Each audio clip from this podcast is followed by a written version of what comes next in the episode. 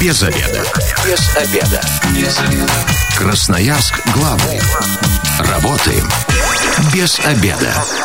Здравствуйте, начинаем программу «Без обеда» в студии Елена Васютина. И сегодня в программе «Без обеда» поговорим, как правильно составить завещание, ну и о правах наследников тоже, э, конечно, пойдет речь. У меня в гостях Андрей Лопатин, юрист, руководитель группы компаний «Правовая информатика». Андрей, здравствуйте. Добрый день.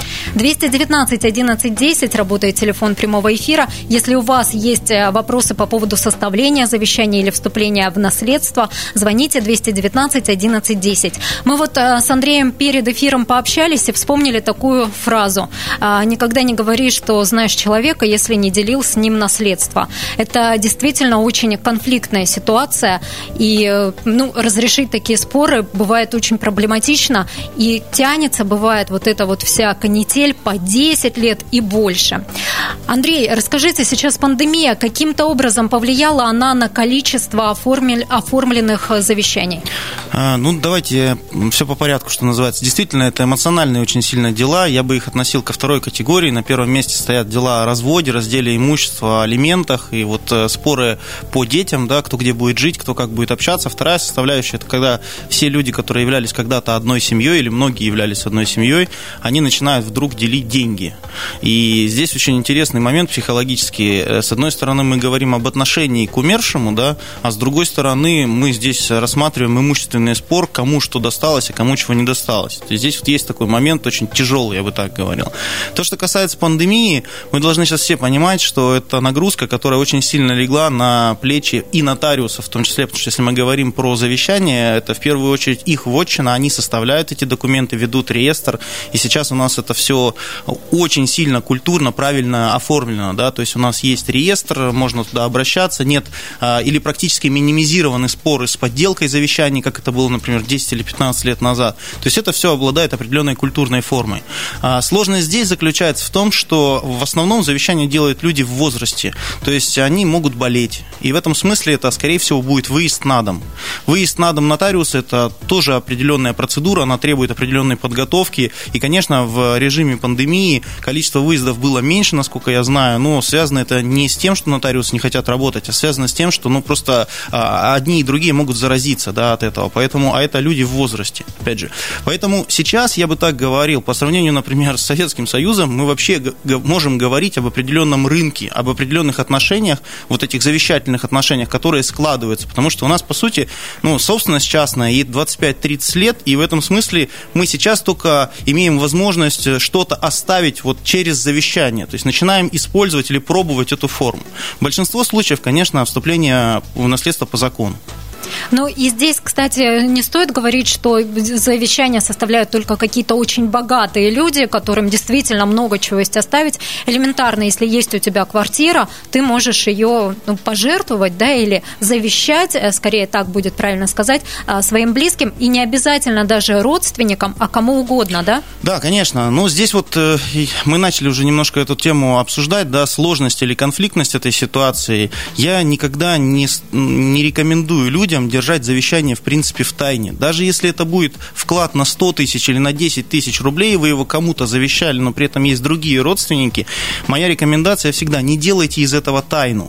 Скажите об этом сразу, поскольку это конфликт, который будет томиться у людей, да, э, потом в определенный момент это все взорвется, а по сути это можно разрешить еще при смерти, э, вернее, при жизни того человека, который вот у нас сейчас это завещание сделал. Поэтому разные абсолютно бывают ситуации. Плюс мы должны понимать, что есть э, ситуации, когда у нас не только в отношении имущества есть завещания, но и так называемые завещательные возложения. То есть это определенные неимущественные обязательства. Ну, часто это уход за домашними животными или а, там а, разного рода вот какие-то благотворительные цели, создание конкурсов, разные моменты бывают. Есть даже такие формы, когда делают э, фонд и прикладывают вместе с завещанием устав фонда и так далее. То есть разные формы. То есть, Андрей, вы сейчас э, такой очень э, новый для меня момент открыли. То есть, обычно люди считают, что им на голову свалится наследство, и это будут какие-то большие деньги, квартиры, машины, вот что-то такое имущество, от которого они разбогатеют. Я так понимаю, что могут свалиться на голову обязанности, когда вам э, не то, что придется деньги какие-то вы получите, а придется, может быть, даже свои деньги, свою энергию на что-то тратить. Ну, конечно, и это не касается не только завещания, это очень часто касается наследников по закону. Мы сейчас говорим о том, что у нас сложился рынок кредитования, рынок ипотеки, и здесь нужно понимать, что помимо того, что мы принимаем наследство как имущество, мы еще и принимаем долги наследодателя. И здесь прошу прощения за такое вот суровое отношение юристов, суровое в смысле вот какой-то морали, потому что для обычных людей это день смерти, да, это вот день смерти наследодателя, а у нас э, очень сухой юридический язык, мы говорим день открытия наследства. Понимаете, и вот многие люди даже к этому э, своеобразно реагируют, да. А очень многие, принимая наследство, не думают о том, что есть какие-то долги, не знают о том, что, например, тот, кто умер, э, взял ипотеку или взял там кредит, кредиты какие-то и так далее. И потом через определенное время они с этим сталкиваются. Ну, они отвечают в пределах той суммы наследства, которая получена. Больше они не могут отдавать. То есть, если вы получили 100 тысяч рублей, вы 100 тысяч должны отдать по долгам. Все остальные ничего не получат. Это тоже нужно понимать. И можем мы, например, оставить э, в наследство заботу о питомцах, каких-то о собаках, о кошках. Тоже можно возложить эти обязанности на близких или знакомых? Э, да, такие ситуации уже есть. Более того, у нас э, складывается вот эта практика по оспариванию завещаний, и я хочу обратить внимание, что когда у нас не такие традиционные завещания, как вот обычно, да, завещают там квартиру одному, машину другому, а когда там есть э, часть э, ну, там, например, заботиться о питомцах, да, такая ситуация была. А, те люди, которые пытаются оспорить завещание, они даже пытаются его оспорить на том основании, что нормальный человек не будет это указывать в завещании, понимаете, что вот он близким своим детям ничего не оставил, а э, оставил, например, уход за кошками или за собаками, возложил эту обязанность. И в этом смысле он был не в адеквате, и поэтому давайте мы оспорим завещание. То есть до такого уже даже доходит. Примем звонок, ждет нас радиослушатель. Здравствуйте, как вас зовут? А, здравствуйте, меня зовут Сергей. Сергей, мы сегодня говорим о том, как составить завещание или вступить в наследство. Задавайте ваш вопрос.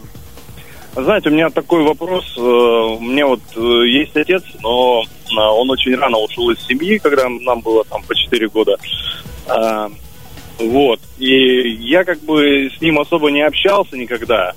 Вот. Но краем уха слышал там от родственников, что вот на данный момент он имеет кучу долгов там и все остальное, хотя, ну, с мамой они разведены очень давно. Вот. Чего ждать, чего опасаться, к чему готовиться, подскажите, пожалуйста. Спасибо большое за вопрос. Ну вот э, Сергей озабочен тем, не оставят ли ему в наследство долги. Сергей, спасибо. Действительно, ситуация очень э, интересная. Здесь нужно понимать две составляющих. Первая составляющая – это когда мы говорим о долгах, мы должны обязательно вступить в наследство. Если мы в наследство не вступили, нам ничего никто предъявить не может. В этом смысле, если возникнет ситуация, и все-таки у нас э, в юридическом языке откроется вот это наследство, вы никакого заявления нотариусу не подаете и не вступаете в наследство. К вам никакие долги относительно относиться не будут. Это один момент. Есть обратная сторона медали, это то, что касается недостойных наследников. Такие ситуации тоже есть. Ну, например, когда родители лишены родительских прав. И, например, ребенок ушел раньше, чем родители, да, то есть вот обратная эта сторона, а, тогда а, родитель, который лишен родительских прав, он не будет наследовать ничего против, после ребенка, да, то есть вот эту ситуацию мы с, с обеих сторон должны посмотреть. То есть такой важный момент, нужно тоже заявить о своем праве на наследство да, достаточно кончины. часто люди не пропускают этот срок. Мы должны понимать, что мы должны обратиться к нотариусу в течение полугода. А, раньше это было распределено по а, районам и по буквам. Сейчас можно обратиться к любому нотариусу по городу. И в этой части вы подаете заявление, тем самым вы начинаете эту процедуру. В течение полугода будут собраны необходимые документы, и потом выдаются определенные ну, документы, по которым уже регистрируется право. Часто, да, сейчас еще один такой момент. Если срок пропущен, бывает ситуация, когда приходится обращаться в суд и доказывать, что фактически принял и не пропустил срок. Принимаем звонок. Здравствуйте, как вас зовут? А, здравствуйте, меня зовут Василий. У меня следующий вопрос. У меня ушел из жизни отец, а мама вступила э, в наследство. И квартиру завещает одному из моих сыновей. Но моя родная сестра э, не написала отказную от наследства. Чего ждать? Спасибо за вопрос. Ну, есть такие ситуации. Во-первых, нужно проверить по обязательности доли. То есть есть еще такой термин, когда есть завещание и есть наследники по закону, и они имеют право на обязательную долю. Если она не является несовершеннолетней, если она не является нетрудоспособной, не была на иждивении у того, кто умер, то обязательной доли у нее нет. Соответственно, будет э, э, наследовать тот человек, который по завещанию, если ему, опять же, в завещании была завещана полностью эта квартира. То есть здесь можно опасаться только гипотетического спора со стороны ну, сестры вот человека, который звонил, по а, оспариванию вот этого завещания. По оспариванию на основании того, что, например, тот, кто умер, был не в состоянии понимать своих действий, у него был порог воли, то есть он ну, не отдавал отчет и так далее. Сейчас это сделать все сложнее и сложнее, хотя раньше, вот э, приводил пример ситуации, я думаю, что она показательна будет, да, то есть эта ситуация была в Красноярске, когда а, человек, который обладал достаточно большим имуществом, пришел к нотариусу и хотел оформить э, завещание и говорил, что будут споры, я бы хотел, чтобы завещание железобетонно не отменили, да, и тогда ему посоветовали сходить в психоневрологический диспансер, взять справку о том, что он психически здоров. Вот. А, человек так и сделал, но оспорили завещание не на том основании, что эта справка вот, ну, подтверждает, что он здоров, а на том основании, что нормальный человек не пойдет брать справку, что он здоров. Понимаете? То есть вывернуть можно все, что угодно. Но, э, как слава богу, что называется, суд принял сторону тех, кто получил это завещание, и ничего не получилось оспорить. Вот так можно перестраховаться и получить обратный эффект. Такие ситуации есть, конечно. Там надо смотреть индивидуально, принимал ли, ну, болел ли человек, принимал ли какие-то вещества, там, психотропные, которые подавляли волю и так далее. Обычно проводятся экспертизы по таким делам, а, ну и, соответственно, устанавливаются определенные обстоятельства. Есть у нас еще звонок. Здравствуйте, как вас зовут? Здравствуйте, меня зовут Ирина. У меня такой вопрос. Мама написала завещание на квартиру в равных долях на меня и на сестру. Но я живу в одном городе, мама живет в другом и очень далеко. И я бы хотела узнать, могу ли я отказаться от своей доли наследства в пользу сестры, не выезжая вот из Красноярска. Спасибо большое за вопрос. Ну, смотрите, насколько мне известно, это все можно сделать. Э, другое дело, что сейчас э, у вас, с одной стороны, есть завещание, и у вас наследство еще не открылось, то есть человек э, живой, здоровый, и дай бог, чтобы он долго жил. Мы должны с вами понимать, что, вот, например, оспаривать завещание можно только после смерти человека, который умер. То есть сейчас, ну, вот, можно, одна из форм, попросить маму переделать завещание, вторая, второй сюжет, можно написать вот этот отказ, и, соответственно, можно его потом будет предъявить. Сделать, насколько я знаю, это можно сейчас у любого нотариуса. Э, они все имеют доступ вот э, к этому реестру. Они даже сейчас такую форму осуществляют, розыск вот этого завещания. Это новое. Если человек не составлял завещание, то э, право наследования в первую очередь имеют его дети и супруг или супруга, правильно? И родители и родители. Это в первую очередь. Супруг, родители и дети. Может ли человек написать завещание и лишить, например, наследства детей? То есть там, например, они не упоминаются, а дети маленькие, например, до 14 лет. Ну, здесь, смотрите, здесь ситуация вот с этой обязательной долей, да, то есть несовершеннолетние дети, либо те, кто находится на иждивении, э, либо они трудоспособные, да, они имеют право претендовать на обязательную долю. Это не менее половины от того, чтобы им при, ну, по наследству полагалось. В этом смысле вот эта часть может быть. А так, если человек определился, что в завещании будут вот эти, вот эти и вот эти, они это и получат. То есть это, это, это обычная ситуация. Или бывает так, что, например, э, родственники не особо участвуют в заботе над э, пожилым, а, ну, над пенсионером, например, и он оставляет все наследство тем, кто заботится о нем, а это, например, абсолютно посторонние люди. Вот тут, наверное, тоже конфликт получается. Ну, конечно, и более того, такие ситуации очень часто с, с, сопряжены с уголовным кодексом, поскольку, ну, вот криминальный характер имеют в основном вот такие ситуации, когда долго ухаживали или переписали, или там на разные договоры ренты или дарения, то есть подменяют определенные отношения э, другими, да, правовые формы. Поэтому да, такое есть. И вот такие завещания можно оспорить, это будет наиболее вероятно. Да, но еще раз говорю, все идет э, из доказательств. То есть у нас сейчас достаточно э, ну, вот квалифицированно все это делается, да, и нотариус, он, э, каждый нотариус по-своему, но, в общем, они убеждаются в том, что человек жив, здоров, что он находится в здравом уме, и его воля ничем, никаким шантажом или там э, ни под каким давлением он не, не находится. Более того, процедурно это все тоже обеспечено, потому что когда человек составляет завещание, только он и нотариус, то есть никого нет. И есть определенные обязательства, связанные с тайной наследования, да, с тайной завещания, о котором мы говорим. То есть никто не может этого разглашать, если этого не сделал сам э, э, ну, вот, наследодатель. Красноярск главный. Консультации по любым вопросам. Бесплатно. Без заведа. Программа «Без обеда» возвращается в эфир в студии Елена Васютина. Сегодня говорим, как правильно составить завещание. У меня в гостях Андрей Лопатин, юрист, руководитель группы компаний «Правовая информатика». Я напомню, телефон прямого эфира 219 11 10. Если у вас есть вопросы по поводу составления завещания или вступления в наследство, звоните 219 11 10. Андрей, э, вот мы все-таки про завещание знаем в основном из американских фильмов, и всегда там есть такой момент, Э, когда в завещании указано отдам, например, человек будет наследовать дом или какое-то имущество в том случае, если, например, женится, если, например, исправится. Вот есть такой момент «если». Можно ли реально сейчас у нас э, в России прописать э, действительно вот такие моменты в завещании? Вы знаете, тут нужно очень э, детально смотреть эту ситуацию, потому что есть определенные формы, вот мы сегодня проговорили про возложение, да, это вот нематериальные и материальные определенные обязательства, которые могут быть возложены. Второе, это вот отказ, да, завещательный отказ. Что это такое? Вы получите дом при условии оплаты вот такой суммы вот тем-то людям. Такое тоже возможно, такое бывает. Чем мы кардинально точно отличаемся от Запада, это тем, что а, в некоторых странах там действительно могут наследовать э, собаки, кошки, крокодилы, кто бы то ни было. У нас это ну, априори невозможно. Про обязательства в отношении этих животных говорить можно, но сами животные никаким образом не могут ничего наследовать. А животных можно кому-то подарить? Да. да Это можно. Да. Принимаем звонок. Здравствуйте, как вас зовут?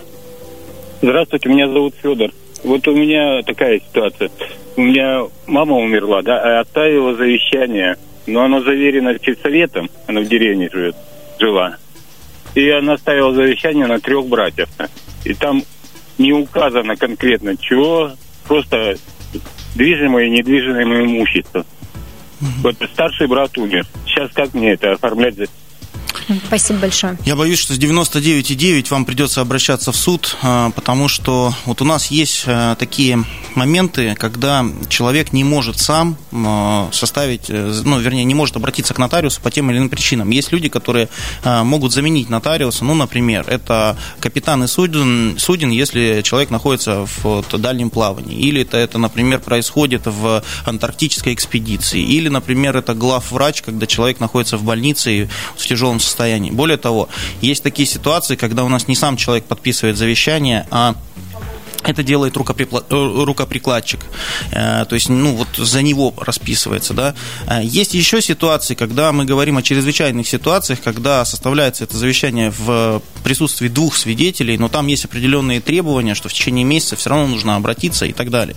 В моем понимании, судя из того, что нам сказал слушатель, да, придется все-таки обращаться в суд и требовать вот наследство в судебном порядке с вероятностью 99,9.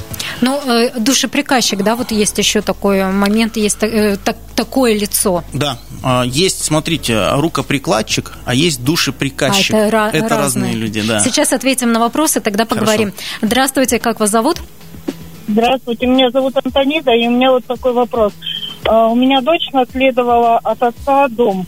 А, но она в браке. И если при разводе это считается совместно нажитое имущество или это все-таки ее имущество? Спасибо большое. Спасибо, тоже очень важный вопрос, поскольку вот сколько раз мы э, эту тему касаемся, всегда возникают вопросы. Дело в том, что совместным имуществом в браке, которое приобретено и которое никаким образом не делится, является то имущество, которое получено в период брака в дар – по наследству, либо по иным безвозмездным сделкам. Соответственно, если дочь получила в дар, либо в наследство а, эти, ну, какие-то денежные средства или дом, да, то это имущество никаким образом не будет делиться в, при разводе супругов.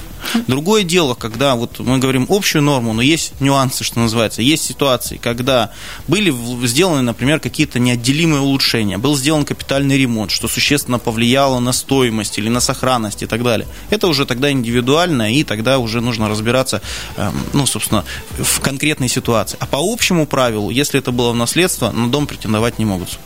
Ну вот давайте вернемся к рукоприкладчику, как вы сказали, и к душеприказчику.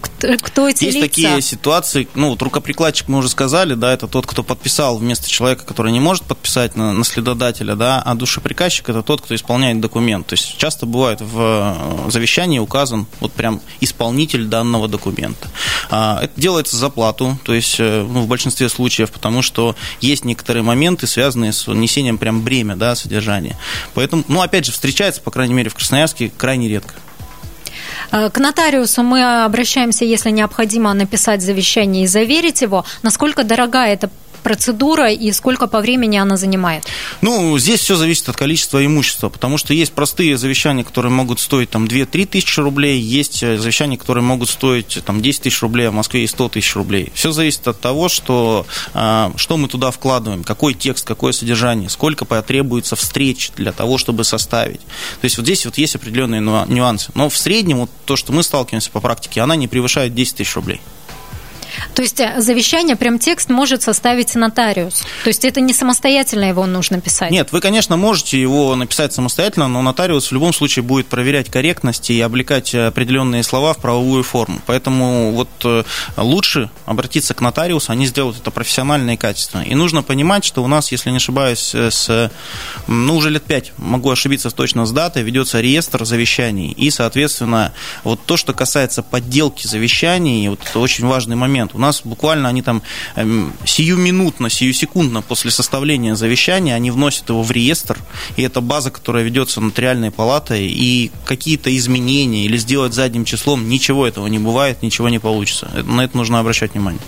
219 11 10, напомню, телефон прямого эфира. Сегодня говорим, как правильно составить завещание и вступить в наследство. 219 11 10, ждем ваших звонков. Вот по поводу животных. Если мы оставляем их э, кому-то на содержание, э, каким образом это прописать в завещании и обязан ли человек, которому завещали собаку, например, забирать ее к себе?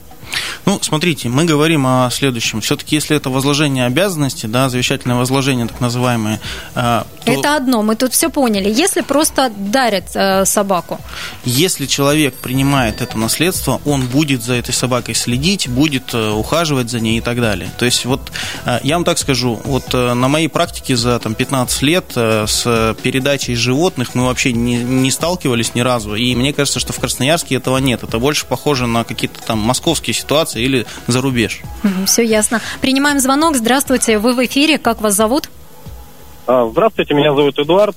А, Хотелось бы задать вопрос, можно ли как-то узнать, оставили на мое имя, там, ну или на другое, завещание. То есть э, объясню немножко ситуацию. Мне родственники тут э, сказали, что должно было быть на меня завещание в 2008 году, но я об этом ничего не знаю. И вот хотелось бы узнать, как-то можно ли это проверить. Спасибо. Спасибо за вопрос. Ну, для начала здесь нужно понять, если у нас э, от- уже открылось наследство, то есть человек уже умер, тогда можно со свидетельством о смерти попытаться обратиться к любому нотариусу, да, и попытаться осуществить розыск этого завещания. По делам, которые вот, по-моему, с 14 или с 16 года, и вот эта база есть, соответственно, его будет видно, и это будет быстро видно. Если же там речь идет о направлении запросов, ну, опять же, через нотариуса можно это делать и разыскивать. Это так называется розыск завещания. Еще один звонок. Здравствуйте, как вас зовут? Здравствуйте, меня зовут Александр. Э, Вопрос у меня такого характера. Вот э, у моего отца э, есть вторая семья, но ребенок на нем не записан.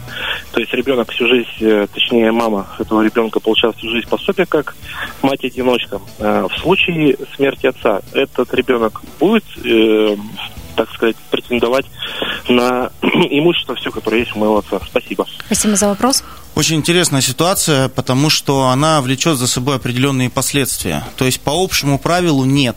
Он не является отцом, он не записан, и наследником он быть не может. Другое дело, если, например, э, супруга идет и останавливает после смерти факт отцовства в каком-то судебном порядке. Ну, в каком-то судебном процессе это однозначно будет судебный порядок. И в судебном порядке получает решение, что такой-то, такой-то был отцом вот этого ребенка. Тогда он будет претендовать на часть наследства. Но тогда интересный разворот правовой получается. Если вы получали всю жизнь пособие как мать-одиночка, э, ну, соответственно, это вплоть до мошеннических действий, поскольку вы знали, понимали, что это ну, не мать-одиночка, да, и получали эти э, пособия из э, государственных органов. Много правовых нюансов может возникнуть, да, последствий да. таких. 219 11 10, телефон прямого эфира. Здравствуйте, мы вас слушаем. Как вас зовут? Здравствуйте, меня зовут Алексей. У меня вопрос такого плана.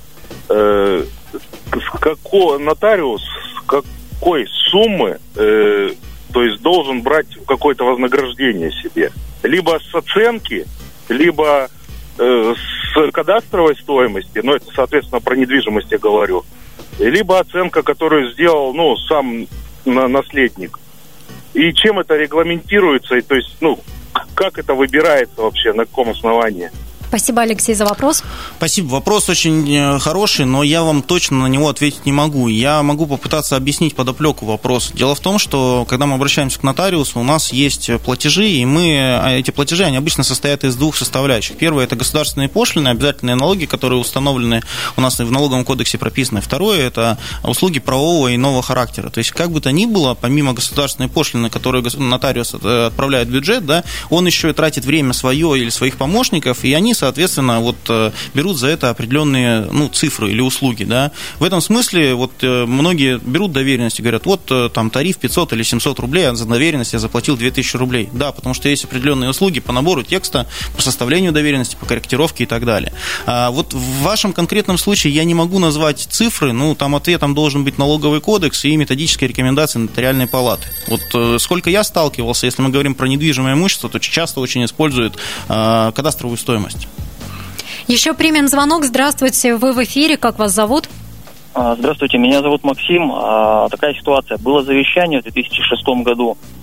А, я по этому завещанию должен был наследовать земельный участок. То есть я там в течение полугода подал, не знаю, как это правильно называется, там заявление, заявление о том, что да? я буду, да, о том, что буду претендовать на этот участок. но дальше вот этого заявления дело, грубо говоря, не пошло. То есть я знаю, что этот участок есть, вот куда мне обратиться, и не прошел ли там какой-то срок, не знаю, условный срок годности, что я уже не могу на него претендовать. Спасибо большое. Смотрите, если вы обратились к нотариусу и открыли наследственное дело, то вы просто забыли, что через полгода вам нужно было бы прийти и получить документы. Ну и, соответственно, вам нужно было принести, скорее всего, кадастровый паспорт на данный земельный участок. Возможно, вас попросили оценку и так далее. Если там не установлены были границы, то межевое дело сделать и так далее. То есть они могли вам сказать, что список таких-то документов донесите, и вот как раз через полгода мы вам выдадим э, свидетельство, и нотариус выдает свидетельство о праве наследования по завещанию или по закону, в зависимости от ситуации. Соответственно, вам сейчас самое простое, что нужно, это обратиться к тому же нотариусу и выяснить, в каком состоянии, что вам нужно донести, и вы получите свой документ. Но я вас только прошу, никому не говорите, что вы за этим участком не ухаживали, вы должны все это время были заботиться, а, не знаю, там, косить траву, устанавливать забор и так далее. Вот э, не совершите вот эту ошибку, потому что иначе у нас есть такой термин «выморочное имущество». Если в течение полгода никто не вступил и не ухаживал, то это все уходит государству. Такие примеры есть, когда, например, Министерство культуры а, драгоценности или ценности культурные унаследовало, было в процессах очень громких. Вот такое важное замечание, обязательно да. нужно его учесть. Примем, наверное, последний звонок на сегодня. Здравствуйте, как вас зовут? Здравствуйте, меня зовут Федор. У меня Фед... такой вопрос. Угу. Задавайте. Э, мама у меня оставила завещание на трех братьев, на три брата. Старший брат умер. Сейчас, значит, завещание должно быть на меня, да, и на, на, на младшего брата. Я живу в Красноярске, а завещание это в Курагино, земля находится. Мне младший брат не может заняться этим делом? Mm. Или мне самому туда надо будет ехать, оформлять документы? Ну вот и как это будет делиться? Федор, я правильно понимаю вопрос, что вам нужно поручить обязанности по вступлению в наследство своему младшему брату? Не, ну я-то как старший наследник, я должен оформлять на себя, но вообще наследственный, она написала, как делится на всех трех братьев, все в одинаковом, в равных долях, как говорится. Ну, давайте попробую объяснить. А, смотрите, у нас вот э, тоже интересный момент, который затронут в вопросе. Если у нас э, выданная доверенность нотариальная, кто-то может заниматься оформлением наследства. По доверенности а само завещание сделать невозможно. Это должен делать личный человек. Но это вот отступление от вопроса. Если мы говорим, что там один или два брата, все должны обратиться за вступлением в наследство к нотариусу. А, другое дело, что если человек не хочет его принимать, он может отказаться от этого наследства вообще, либо в пользу конкретного человека. Если для вступления в наследство нужно ехать в другой город, может быть такая ситуация? Бывает, такое, э, бывает такая ситуация, да, такое тоже возможно, но, опять же, обращайтесь э, к нотариусу, получается, э, с заявлением, с э, свидетельством о смерти, с документами, которые у вас есть. Если вдруг нотариус не может по каким-то причинам, либо говорит, что вам нужно обратиться туда, где находится имущество или где смерть произошла, ну, значит, обращайтесь туда. Спасибо большое, Андрей. Сегодня очень обширная тема получилась и много звонков, и, наверное, э, нужно проводить продюсеру, давать задание проводить еще один эфир на эту тему. Спасибо большое. Сегодня с юристом Андреем Лопатиным говорили, как правильно составить завещание. Если вы прослушали нашу программу, можете э, через несколько часов зайти на сайт 128 FM, эм, и там она будет выложена во вкладке «Без обеда». Если вы, как и мы, провели этот обеденный перерыв без обеда, не забывайте, без обеда зато в курсе. Без обеда.